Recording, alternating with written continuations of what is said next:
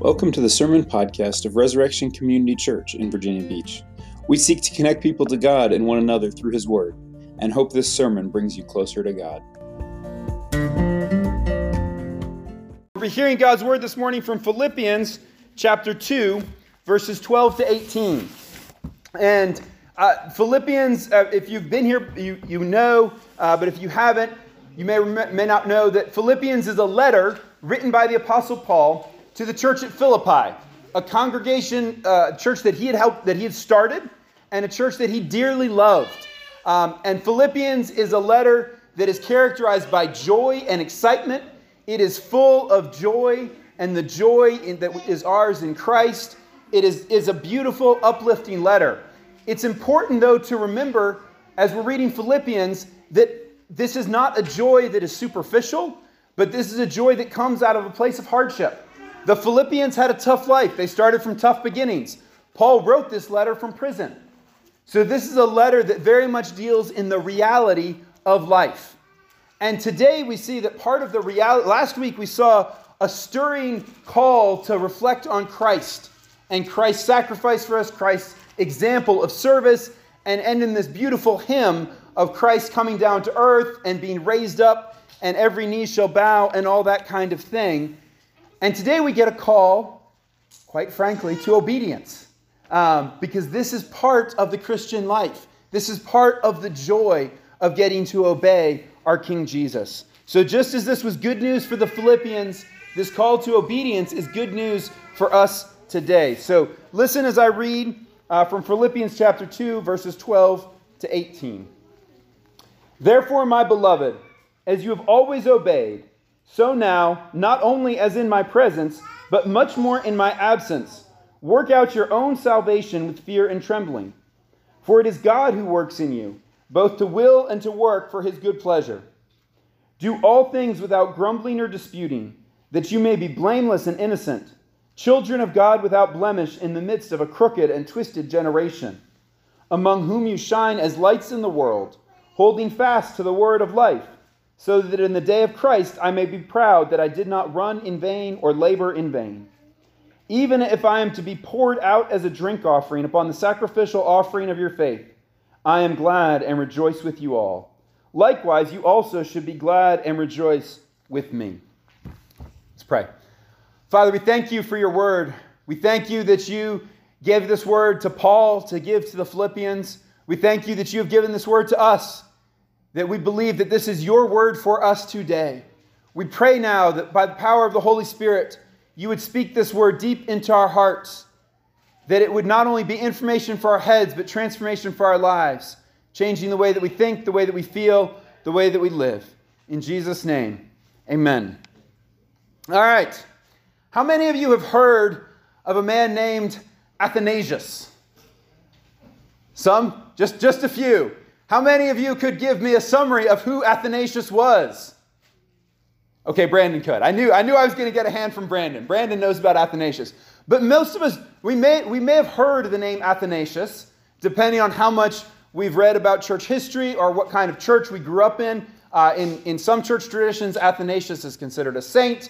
There's a feast. Um, all church traditions consider Athanasius a, an incredibly important person in the history of the church. See, Athanasius was the bishop of Alexandria in the fourth century. And Athanasius was the bishop of Alexandria for 45 years. He was bishop for a long time, from like 327 to 381, I think, something like that. Uh, something in there. And so, in the middle of the 300s, the fourth century, Athanasius was bishop of Alexandria, which was a very important city in that time in the Roman Empire. Now, Athanasius was bishop for 45 years, but during that time, he was exiled by the Roman emperors, emperors, kicked out of his bishop, bishop's position, not once, not twice, but five times Athanasius was exiled. Do you know why, why Athanasius continually was exiled by these Roman emperors? Because Athanasius was a stalwart defender of the full deity of Christ. That the, uh, the Nicene Creed that we said today was written, mostly written in 325. And it was, it was written in the midst of this controversy about whether Jesus was fully God himself or whether he was a little bit subordinate to God, a created being, a slightly lesser kind of God. And the, the, the, the, people who said that, that Jesus was a little bit less than God, they were called, the, they were the Arians, following the, this guy Arius. And so they said Jesus is like God, but not quite God. And so the creed and Orthodox Christianity throughout most of church history has said that Jesus is in fact fully God. Note that he is of one likeness with the Father, one substance. And so, so the problem was in that time, Arius and his guys and the Roman emperors tended to support him. And so Athanasius, over his 45 years, was frequently standing up on his own. In fact, so much so that it became known as Athanasius contra mundum, Athanasius against the world, when he would stand to defend what we saw here in Philippians. We saw it last week in Philippians that Christ, though he was in the form of God, though he was in very nature God, and Athanasius said, This is true, this is right, and he stood up against the world. And we see here in Philippians that, this passage that we're seeing today in verse 12 starts in verse 12 it says therefore. And as somebody said long, to me long ago whenever you see a therefore you have to say what's the therefore? Therefore. And the therefore is there because this follows after the stirring call that jesus has made himself nothing and has been exalted to the highest place as king over the whole world and so of course if jesus is king over the whole world we have to stand, we, we have to stand with him. And Athanasius knew that, and he took a stand against all the forces, and he stood up to say, Jesus is God. He stood up to say, This is true, and I will not back down, even if it gets me sent away time and time again by the Roman authorities. So, and, and we see here not only, you know, we, we see that Jesus is Lord over all, we also see in verse uh, down in verse 14 in the midst of a crooked and twisted generation. So there paul's paul's honest here like the the world around us is messed up. There are temptations to to believe what is wrong that we need to stand against. So in the midst of this crooked and twisted generation we recognize that jesus is lord and we must stand with him and we look at men like Athanasius and we look at others who have stood up in the course of history and say, this is wrong. This needs to change. And so, and we admire them, rightly so. But what's fascinating here is that Paul is calling the Philippians to take a stand, to stand with Jesus. As you have always obeyed, work out your own salvation with fear and trembling. He's calling them to obey, to stand up. But as much as we admire men like Athanasius and others like him, our call to stand is not often the same as Athanasius. Our call to stand and obey plays out in much smaller ways. So, the question for us this morning is what does it mean for us to stand up with King Jesus? What does it mean to stand in the midst of a crooked and twisted generation? What does that actually look like for us? We admire men like Athanasius. We admire others who stand for justice, who stand for righteousness, who stand for truth. But most of us are not them. So, what does it look like for us? What did it look like for the Philippians? And Paul here gives them, and I know this is dangerous, there's four things. There's not three. But, but hang with me. We can handle four points that Paul offers to the Philippians. And, and there's four questions that we might ask about what this means to stand up for our King Jesus. The first is a what. What does this actually mean? The second is why. Why should we stand? The third is who is doing this standing. And the fourth is how can we actually stand? So, can you hang with me for four points instead of three? All right, we can do this. So, what does standing look like? This is just this this has just been fascinating to me as I've reflected on this this week. You know, Paul's, Paul's given this stirring message about Jesus. and his being exalted, his sa- sacrifice and his exaltation. And then he says, Obey, work out your salvation. What does that actually mean? Look at verse 14. Paul says, Work out your salvation, do all things without grumbling or disputing. That is what Paul tells the Philippians as his prime example of what it means to obey, what it means to work out your salvation, what it means to stand for Jesus in a twisted generation, is to do all things without grumbling or disputing, without arguing or complaining. And we hear that and we think, you know what? Maybe I do want to do the Athanasius style stand or some other stand that I can make on, maybe I could make a stand on Facebook or a stand on Twitter, or maybe I could write a letter. But Paul tells us our prime. Now, that's not to say that those things are not have their place and important and valuable, and people need to do those things. But Paul tells the Philippians, and he's telling us that our primary stand for Jesus is to do things without grumbling or complaining. And this is both challenging and convicting because it is so, so easy to grumble and complain. In fact, many of us have this, we just do it reflexively. You know, if you say something, I'm probably, I'm tempted to just say the opposite. And, you know, let's just, let's just, let's just say something different. Or if you ask me to do something, I'm like, eh, I don't really feel like doing that. We grumble, we complain. We complain about people, we complain about things, we complain about what we have to do, we complain about life. This is very challenging. This is very convicting, but this is God's word that we are called to live our lives without grumbling or complaining or disputing, it says here. Does that mean that there is no place for standing up for righteousness and justice? Of course, there's a place for that. Of course, there is a place to say, You have hurt me, you have done wrong. But the specific word for us this morning is that most of the time, most of our lives should be characterized by not grumbling or disputing, by seeking to do the ordinary stuff of life. There's a song I've been listening to. Um, I, I, even forget who sings it. It just, it just comes up on my Spotify. But it's called Dream Small. And, you know, we said dream big dreams, look to the world, do great things, but it says dream small. And it's a, it's a beautiful song talking about how we demonstrate the, the, the obedience that God calls us to in the little things of life flipping burgers, building roads, building other stuff, cleaning up toys, cooking dinner, acts of service, these simple things day in, day out of life. This is what we do to stand for Jesus. This is what we do to stand for Jesus. So the question that comes to each of us is what, what am I trying to do? Do I, if I believe in Jesus, if I believe that Jesus is Lord and King, what stand do I need to make? And this, the doing all things without grumbling or disputing, this is a revolutionary stand in a crooked and twisted generation. We see it in ourselves, we see it in people around us.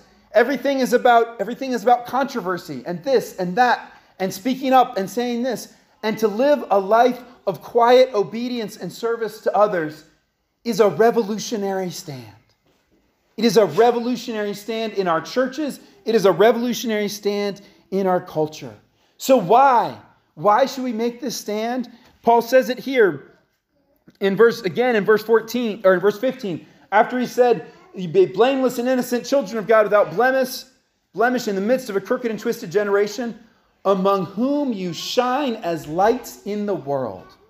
Why do we stand? Why do we obey? Why do we do all things without grumbling or disputing? That we may shine as lights in the world. That is our motivation. What does it mean to shine as lights? This is an image we get often throughout the Bible. Jesus says, Let your light shine. We saw it in Daniel. We were in Daniel before, uh, back before Easter, uh, before Philippians, and we were seeing in Daniel, the end of Daniel, it said, he talked about the righteous will shine as lights forever. Where does this come from? This comes because we were made to reflect God's image. When he talks about shining as lights in this crooked generation, shining as lights in the world, is our reflection of God's image. God made each one of us in his image, like him, in, to reflect his beauty and glory. And he's telling us here in Philippians that the way we reflect God's image, the way we reflect his glory, is to do things quietly and, in sacrificially, serving others without grumbling, without arguing, without disputing. And that reflects God's glory to the world. So, how, you know, we look, again, we look at the people who make stands, like Athanasius and like others, and we think, how can my acts of service that nobody sees do anything for that? But it can. It can, because it reflects God's glory.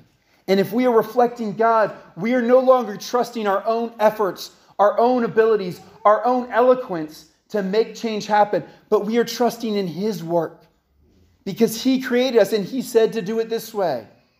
And so we do it to shine the light to those around us.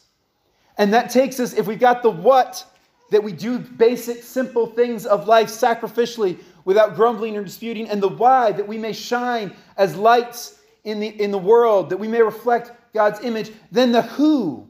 Who do we do this with? Who do we do this for? Paul goes on here, and it's, it's kind of interesting again.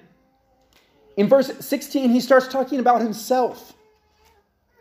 That in the day of Christ I may be proud that I did not run in vain or labor in vain.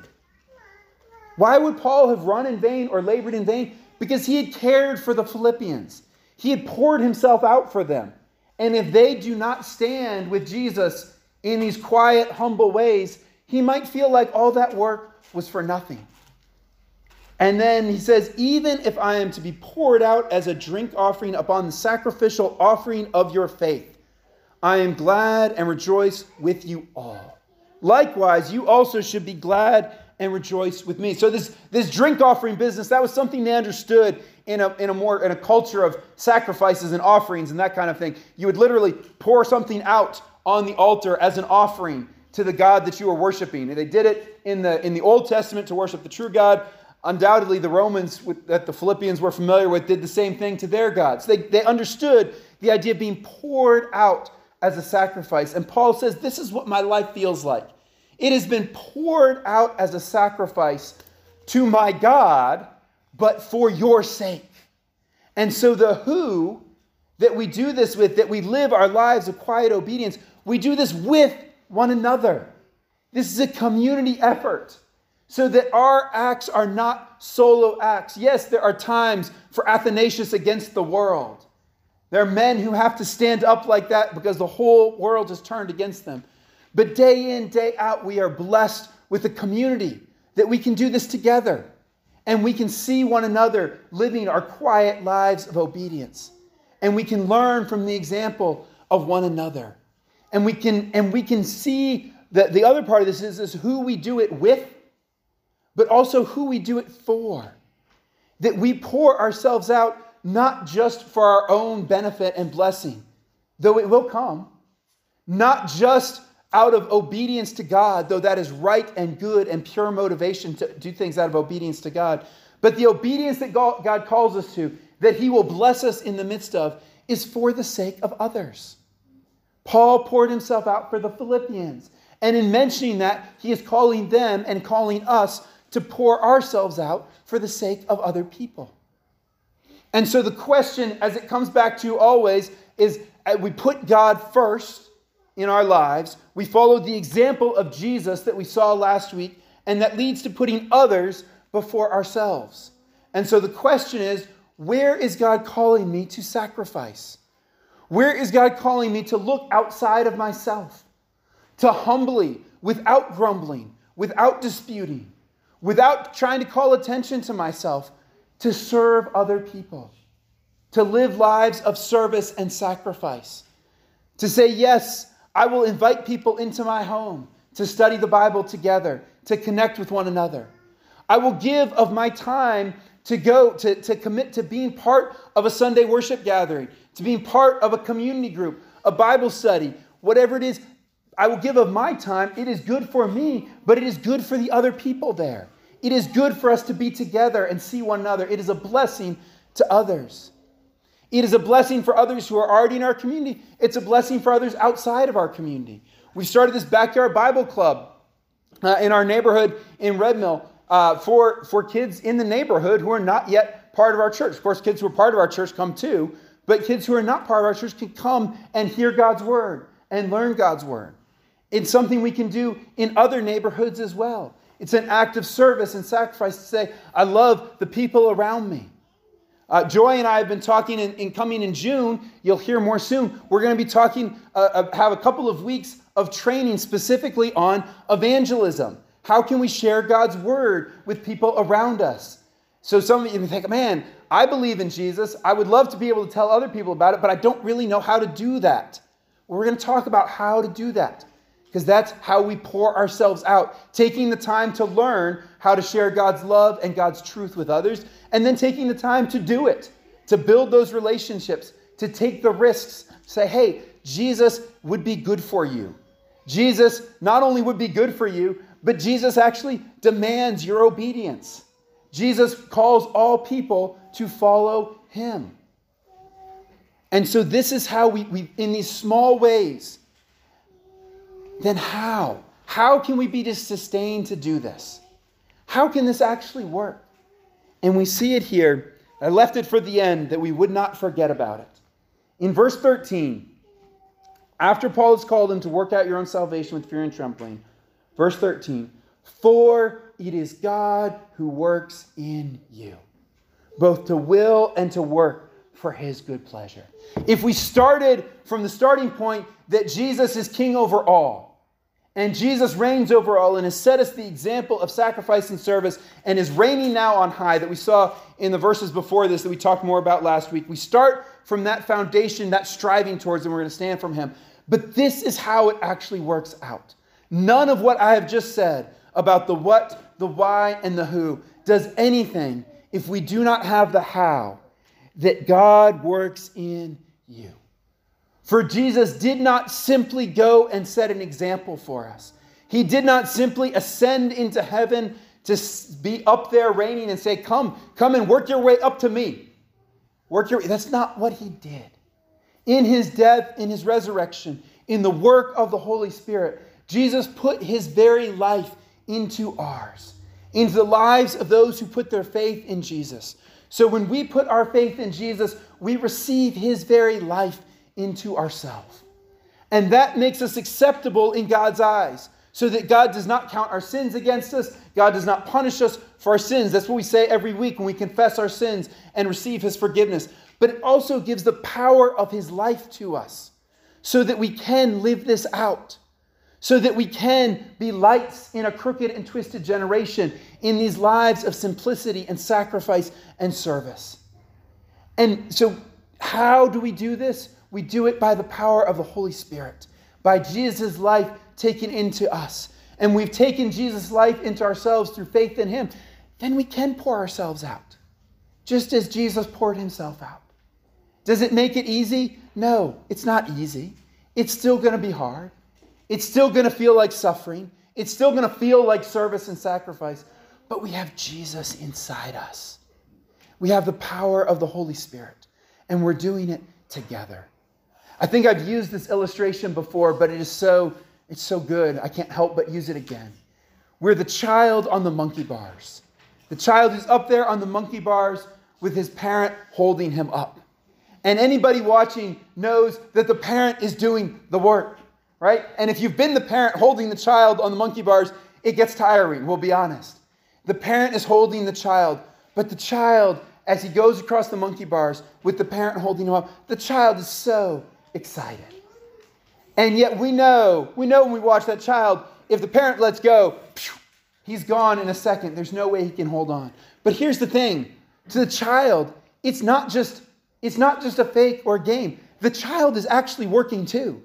The child really is straining and doing everything he can to hold on to those bars. Yeah, he can't do it, not without the parent holding him, but it's still effort. And in the same way, we know that Christ is at work in us.